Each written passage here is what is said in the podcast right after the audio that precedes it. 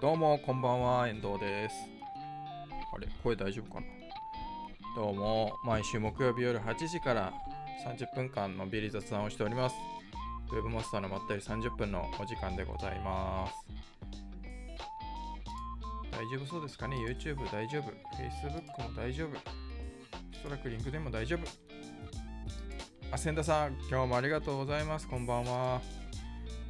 この配信はですね、えー、Webmaster の手帳の YouTube チャンネルと Facebook ページ、あとはあ個人アカウントですね、えー、LinkedIn の個人アカウントで同時配信をしております。で配信が終わった後は、それぞれ動画が残ります。あとは音声のみですね、えー、ポッドキャスト配信もしております。Google Podcast、えー、Spotify、Apple Podcast、Amazon Podcast などなどで配信をしておりますので、気になる方は Webmaster のまったり30分で検索をしていただければと思います。はい。さあ、いかがでしょうか？大丈夫そうですね。はい。では、今日の本題に入っていきましょう。まあ、あの、今日はですね、見事に本題、何にもネタがなくてですね、まあもう無理やりっていう感じなんですけども、今日の話題はですね、SNS のいいね数って表示必要みたいな話と。で、えー、2つ目がネットショップって難しいっていうこの2つをお話ししたいなと思っております。えー、まず1つ目なんですけれども、その SNS のいいね数の表示必要っていうね、今、あの Twitter でアンケートも取ってるんですけど、先日ですね、ウェブハウスの手帳でも、えー、Facebook のね、まあ、フェイスえー、5月の末だったかな、中旬だったか、あのー、Facebook が、えー、Facebook と Instagram で、えー、リアクションですね、いいねとか、あ超いいねとかね、えー、そういろいろあると思うんですけど、そういうののリアクションの数、えー、タイムラインの投稿がね、こう、ニュースフィードで流れてきたときに、こう、いいねを押したりすると、その投稿に対してどれぐらいいいねがついてますっていうそのいいね数っていうのが表示されると思うんですけどもそれが、えー、非表示にできるよと、まあ、設定をすれば非表示にできますよっていう機能を実装したということで。でまだねインスタグラムの方のあのやり方はあのウェブマスト手帳のでは書いてないんですけど Facebook の方はこの間記事書いて、えー、出したんですがで、まあ、その記事の中でもは、あの僕のね個人としては別にその表示っていうのは別にいらないなっていうこと書いたんですけど。で、まあ、実際どうなのかなと他の皆さんはどういうふうに思ってるんだろうと思ってですね。まあその記事の中にもアンケートを入れといたんですけど改めてあのツイッターの方でもアンケート取ってみようと思って、えー、今日からツイッターの方でアンケート取ってるんですが僕はあの別にまあどっちでもいいんですよね。別にあってもなくても別に何か自分のその SNS の利用に何か影響があるかって言うと全くないんですけど、まあ、別になくていいなっていう感じで、まあ、必要はないよねっていう感じなんですよ。でやっぱりそのいいね数が多いからその投稿がいいかっていうとそういうことじゃないですしあの投稿そのいいね数が少ないからじゃあその投稿がダメな投稿かっていうと別にそういうことじゃないですしあくまでその投稿に対して自分がどう思うかっていう話なので自分が好きか嫌いかっていうあの、まあ、ただそれだけなんですよね。だからその自分以外の人がどういうその評価をしてるとかっていうのは、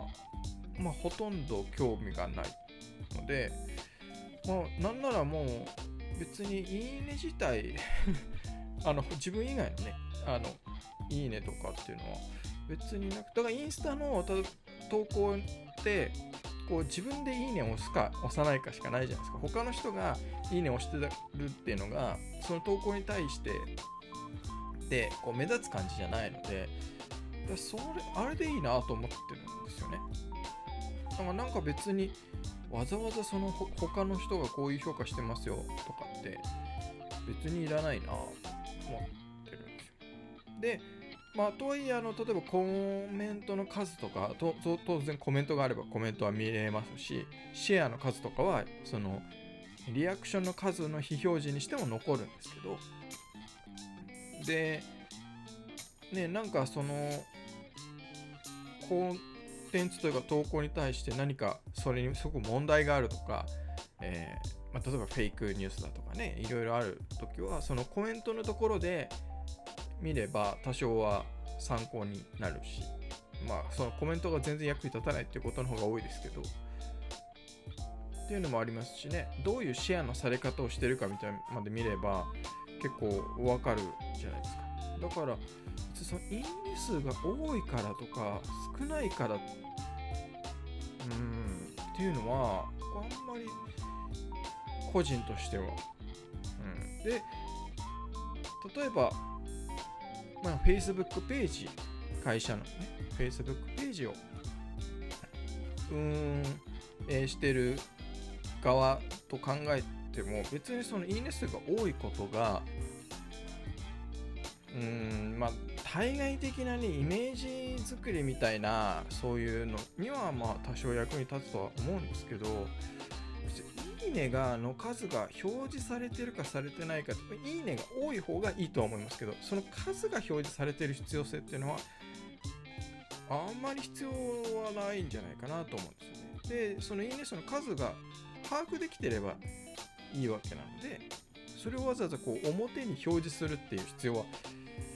まああんまりないかなと思うんですよね。でまあだからそれが多いからどうとか少ないからどうとかっていうのは、まあ、フェイスページの場合だったらねあのいいね数が多い方がいいし少ないには何かもあるかなっていうなんで少ないのかなとかあそのね、いいねのその反応、だリアクションの反応とかでいろいろその投稿を考えるしたりしますけど、個人で使ってる分には、そんなのみんな気にしてんだなっていうか、ね僕は全然気にしてないので、ね、この配信もそうですけど、そんななんか、あの、変な話、僕はこの配信に関して言えば、この雑談配信をすることでも満足っていうか、なので、それもちろんね、見てくださってる方とか、ね、あの、ポッドキャストとかで聞いてくださってる方がいらっしゃるっていうのは、もう僕にとったら満足の100点の上のもう200点ぐらいになっちゃってるわけですよ。で、すごくありがたいんですけど、だからもうやってる時点で100点なんで、別にその、投稿も同じなんですよ。誰かが見てくれてるからするわけじゃないし、誰も見てくれなかったとしても、普通に普通にやるんですそれ投稿するのが楽しいっていうだけ。なんで投稿するっていうだから買い物依存症みたいなもんですよね。買い物した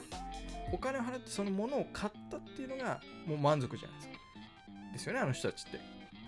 まあそれと同じなんです僕は投稿したっていう時点でもう満足。なので それどうかと思うんですけど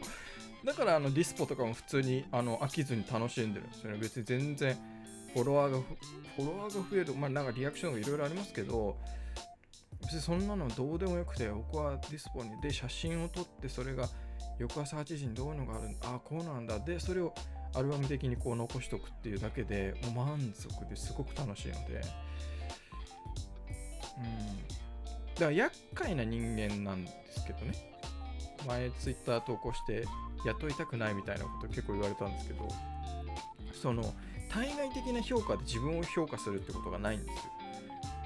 周りからすごいあの評価が高かったとしても自分そのことに対して自分自身で評価ができなければそれも評価としては最低になるので僕は。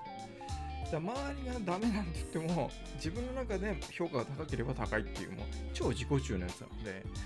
まあそれは社会人、ね、会社員とか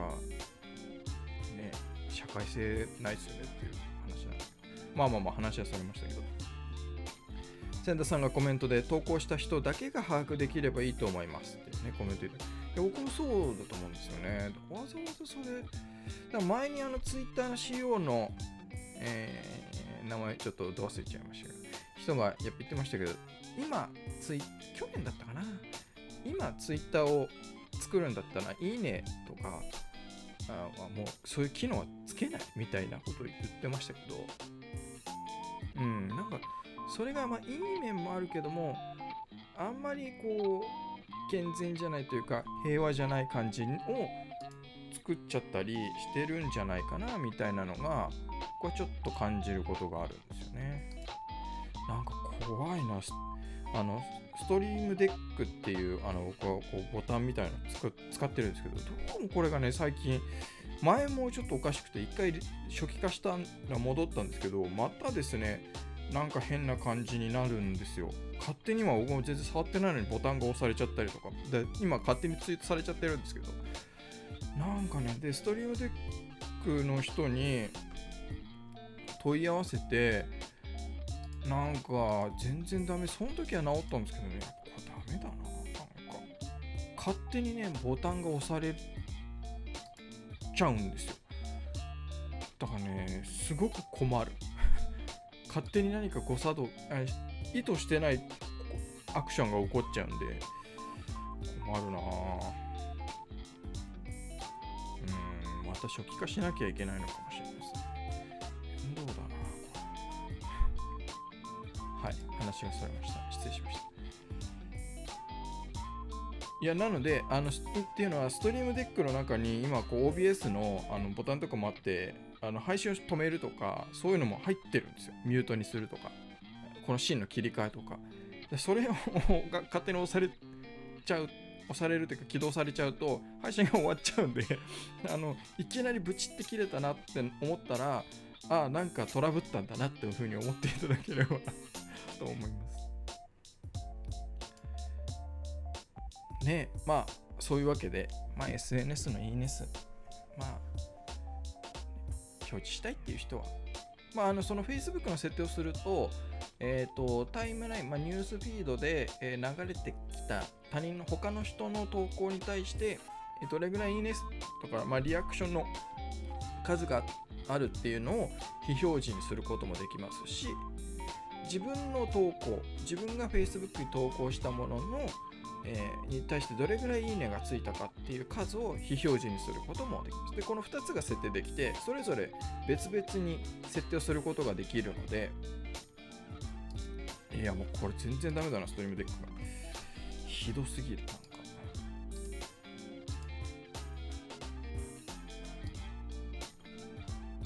あの、まあ、設定したいなという方は、ウェブマスター手帳の記事から参考にしていただければと思いますなんかストリームデック、いや、もう本当にダメですね。また初期化するのめんどくさいな、設定し直したりとか。うん、まあまあまあ。えー、次の話題に入りたいと思う。ネットショップって難しいっていうことでですね。まあ、今、あの、ネットショップ運営のお手伝いをしている、まあ、とある会社さんがあるんですけど、まあ、なかなか苦戦をしてまして、なかなか難しいな、まあね、やっぱりネットショップって難しいなっていう風に思ってる感じなんですね。で、なかなかうーん難しいっていう感じがしてて、で、やっぱりその、まあ何でもそうなんですけど、そのウェブサイトにしてもそうですし、えー、何でもそうなんですけど、やっぱりあのウェブサイトに来る人の数を増やさないとやっぱダメなんですよね。でもちろんその質っていうのは当然必要なんですけどどうしたってこうファネパネルっていうかねこう減っていくので例えば、えー、1万人来てその1万人がみんなそのネットショップで買い物するかって言ったらそんなことはないわけじゃないですか。どんだけ頑張ったってね 100%, 100って無理なわけで絶対減っちゃうわけですよね。そしたらやっぱり例えば月間で、えー、1000個売りたいっていう話になったら1000人人が訪問する人が来たんでは足りないわけですよね。やっぱり、えー、1万人とか10万人とかが来るぐらいの策をしてやっていかないとそのうち1000個売れるってねまあいろいろと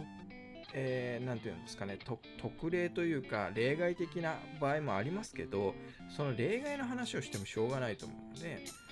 でやっぱりその、まあね、資料ダウンロードにしても何でもそうだと思うんですけど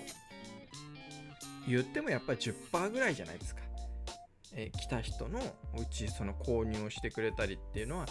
まあまあ多分大体10%ぐらいですよねそう考えるとやっぱその10%まで減っちゃう9割の人は買わないわけですから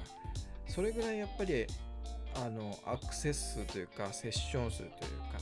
えー買いに来てくれる人、えー興味を持ってまず来てくれる人の数をやっぱり、えー増やさなきゃいけないわけですよね。で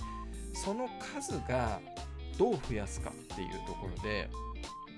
まあいろいろねやり方はあると思います。広告を使う SNS を使うで SEO っていうねいろいろあると思うんですけどでまあ他にもいろいろな手段はあると思うんですけどね。でやっぱりそういうのでどんどんやってい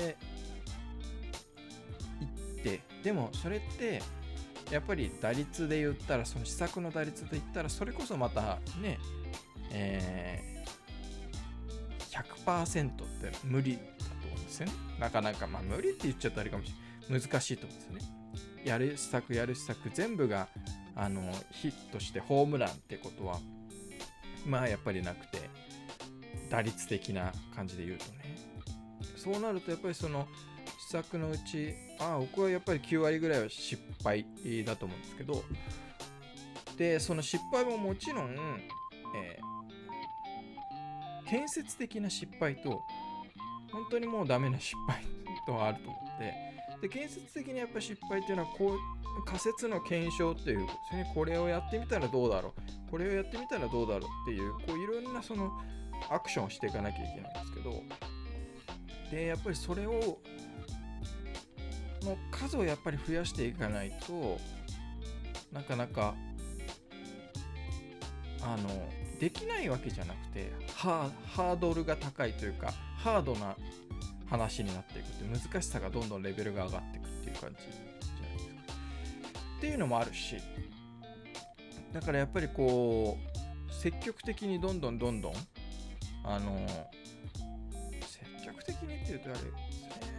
すね。失敗をどれだけ失敗できるかっていう建設的な失敗をどれだけできるか。で検証してみてこれがダメだった。あ今度はここが良かったねと。でここはあんまり良くないねとか。っていうことをどんどんやっていかなきゃいけないと思うんですよね。でそうやってったとしてもその目標値の数が集まらないっていう可能性もあるわけですよね。だからその何て言うのかな。それをいつまで、えー、頑張るのかっていう期間もやっぱり必要だなっていう感じはしててもちろん始めたからには成功させるまでっていう、えー、こともまあありだと思いますしそういうのもあるとは思うんですけどそれぐらいの気概がないと、まあ、成功しないっていうかうまくいかないっていうこともまあ言えるとは思うんですよね。で言えるとは思うんですけどやっぱり期間っていうのは例えば、えー、半年なら半年とか1年なら1年やるだけやるでその代わり全力でガンガンやるっていうふうにしとかないとあれですけど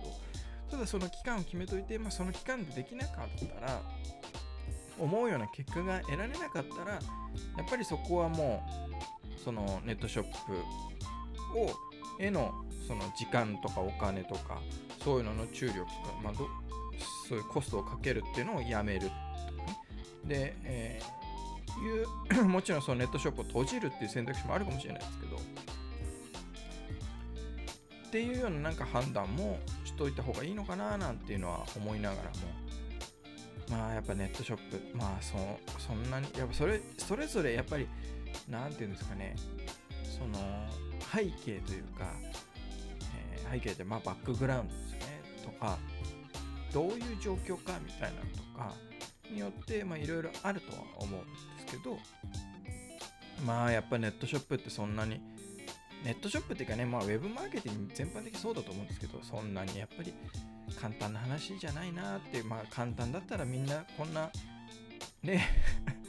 世の中にノウハウなんか広まってないよなっていうああだこうだなんてやったりしてないよななんて思いながらですね。また曲が変わった。こっちこっちか。って思っているところです。でだから例えば僕なんかの自分の事例だったらいくらでも言えるんで例えばですねあのー、あのワードプレスの入門講座っていうのを今年ね、えー、オンライン動画講座っていうのを作って、えー、今シェアウィズで今あの名刺アプリの8っていうところが8オンラインっていうなんか番組をやってるんですよね。番組って言っていいのか分からない、まあ、番組らしいんですけど。それでそこのシェアウィズさんとコラボしてで朝の時間と夜の時間かなのこう2つ帯があってそこでシェアウィズのコンテンツを、えー、15分間、えー、無料で15分分か15分分を無料でその8オンラインので放送するっていうのがあってでそこで僕のそのワードプレスの入門講座も冒頭ですね冒頭だけ本当だから15最初のスタートのとこから15分なんで、まあ、ほぼその講座のなんか、えー、説説明っていうかね目次とかで終わっちゃうんですけど。まあそういうのやってで載ってたりするんですけどまあそういうのでシェアウェイさんとあとはユーデミーさんとで出しててでユーデミーの方は、えー、本当に順調にあの受講してくださってる方も増えててっていう感じなんですけどあの何て言うんですかね。えー、 Brain っていう、まあ、ご存知の方がもう少ないかもしれないですけど Brain っていうサービスとあと note、ね。えー、ノートは知ってる方が多いと思うんですけどノートとこの2つで全く同じものをあの講座というかコン、うんまあ、講座として作ってでノートの方はマガジンにしてるんですけど有料のマガジンにしてる。価格は同じなんですけどあのシェアビズとか Udemy とかと同じなんですけどそういうところで、えー、出してるんですよ。ただやっぱり、もう Brain は全然ダメでノートもやっぱ厳しいなっていう。まあノートをあんまりね僕がそれじゃあノートでもその WordPress の講座を売るためにノートでできる施策っていうのをやってるかっていうともうマガジン作っておいてるだけなんで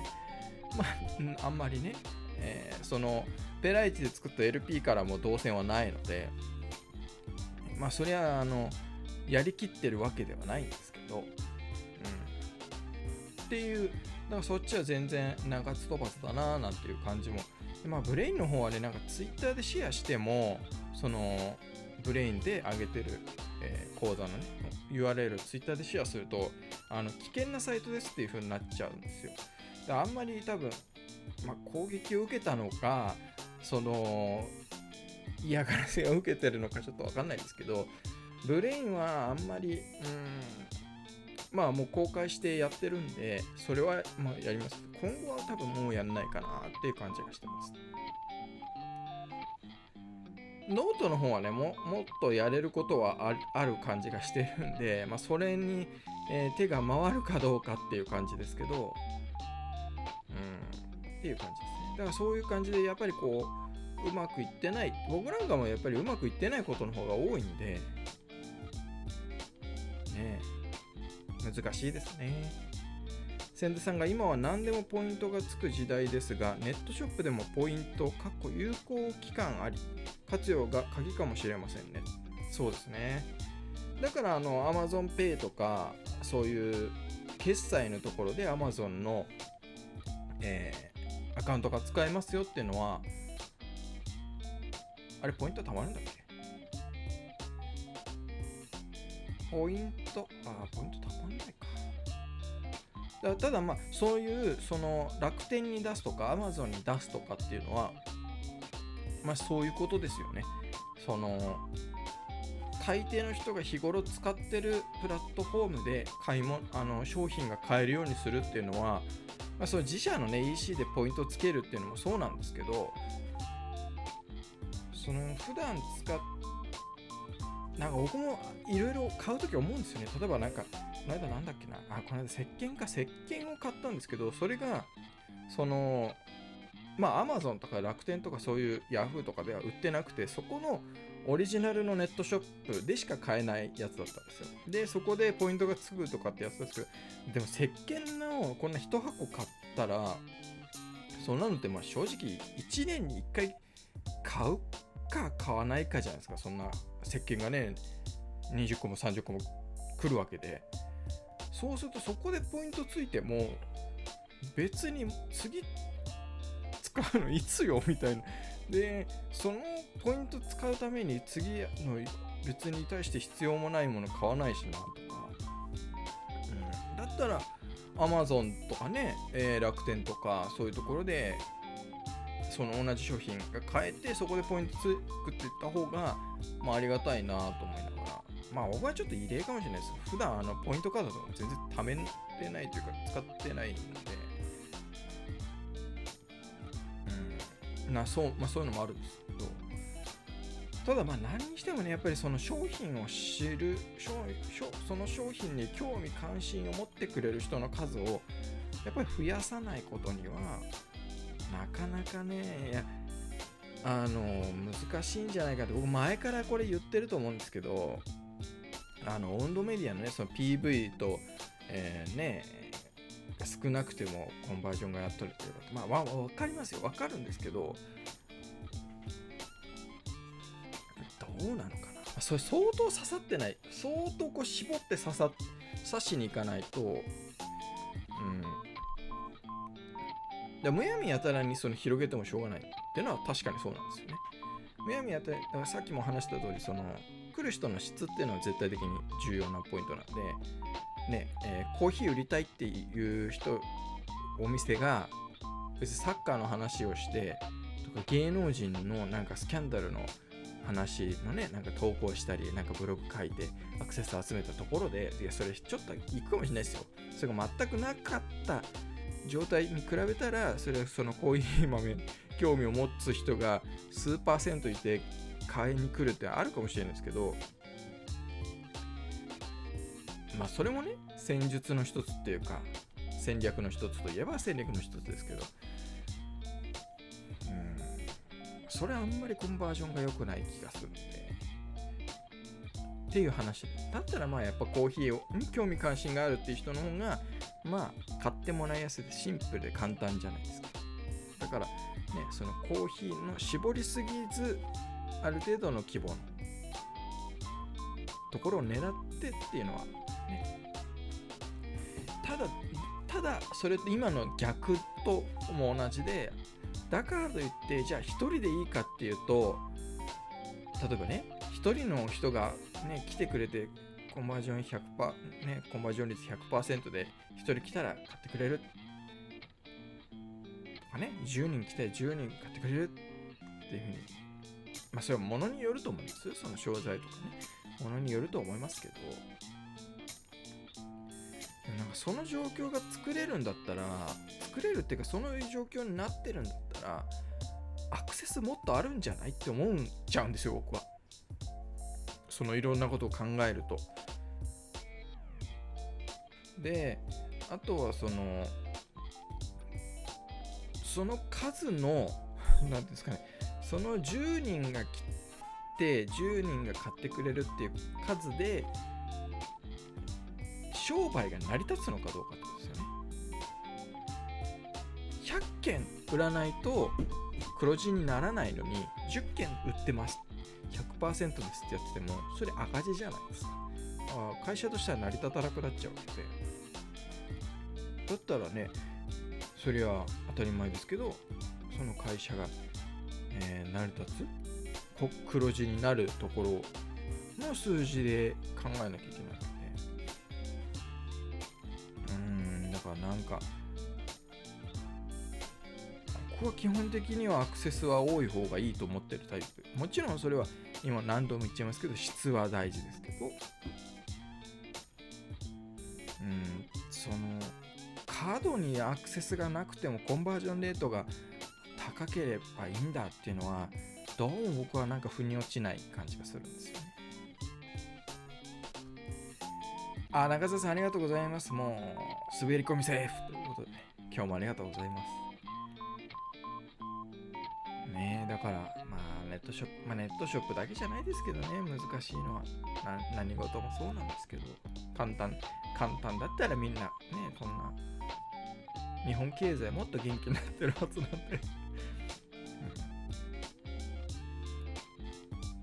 まあまあまあ。まあでもね難しいからこそやりがいがあって面白いなと思うのかもしれないですしまあそんなわけで今日も30分になりましたのでそろそろ終わりにしたいなと思います。なんか、関東梅雨入りして、ねまあ、ちょっと暑い感じとありますけど、今ももしかしたらこう、やっぱパソコン周りがね、暑いんですよ。だからこの部屋なんかはいろいろ機器類があるんで、そういうののこう熱でやっぱ暑いんですよね。だからエアコンつけたりも扇風機も、扇風機も今自分に当ててるっていうよりかはパソコンのこの、あの、なんていうんですかね、ディスプレイの裏側に風を当ててこう、熱を飛ばしてるというやってますけど、まあ皆さんも熱中症とかならないようにお気をつけいただければと思います。先生さん、なかなか難しいですね。継続は力なりです。本当そうですね。継続しないとっていうのは本当そうだと思います。継続してるだけで、あの、競合他社が勝手に辞めていくって話です、ね、なんか前もした気がしますけど、いなくなってって、勝手に勝てるってこともありますからね。というわけで、えー、第235回かな？そうですね、第235回の、えー、雑談配信は以上となります。えー、この配信は毎週木曜日夜8時から30分間こんな感じですね。のんびり雑談配信をしております。配信が終わった後、動画が残ります。あとは、ポッドキャスト配信もしてますので、Google Podcast、Apple Podcast、Spotify などなどで配信もしております。気になる方は Web マスターのまったり30分で検索をしていただければと思います。というわけで本日も最後までご視聴いただきありがとうございました。それではまた来週。